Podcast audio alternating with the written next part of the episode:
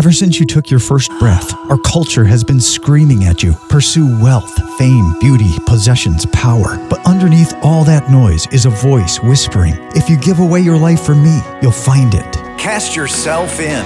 Growing up, Caitlin couldn't help hearing the call to pursue the It's All About Me life. But Jesus broke through the noise. Caitlin surrendered her selfish dreams to follow God's. She decided that what that looks like for her is to spend her life sharing Jesus in the Muslim world.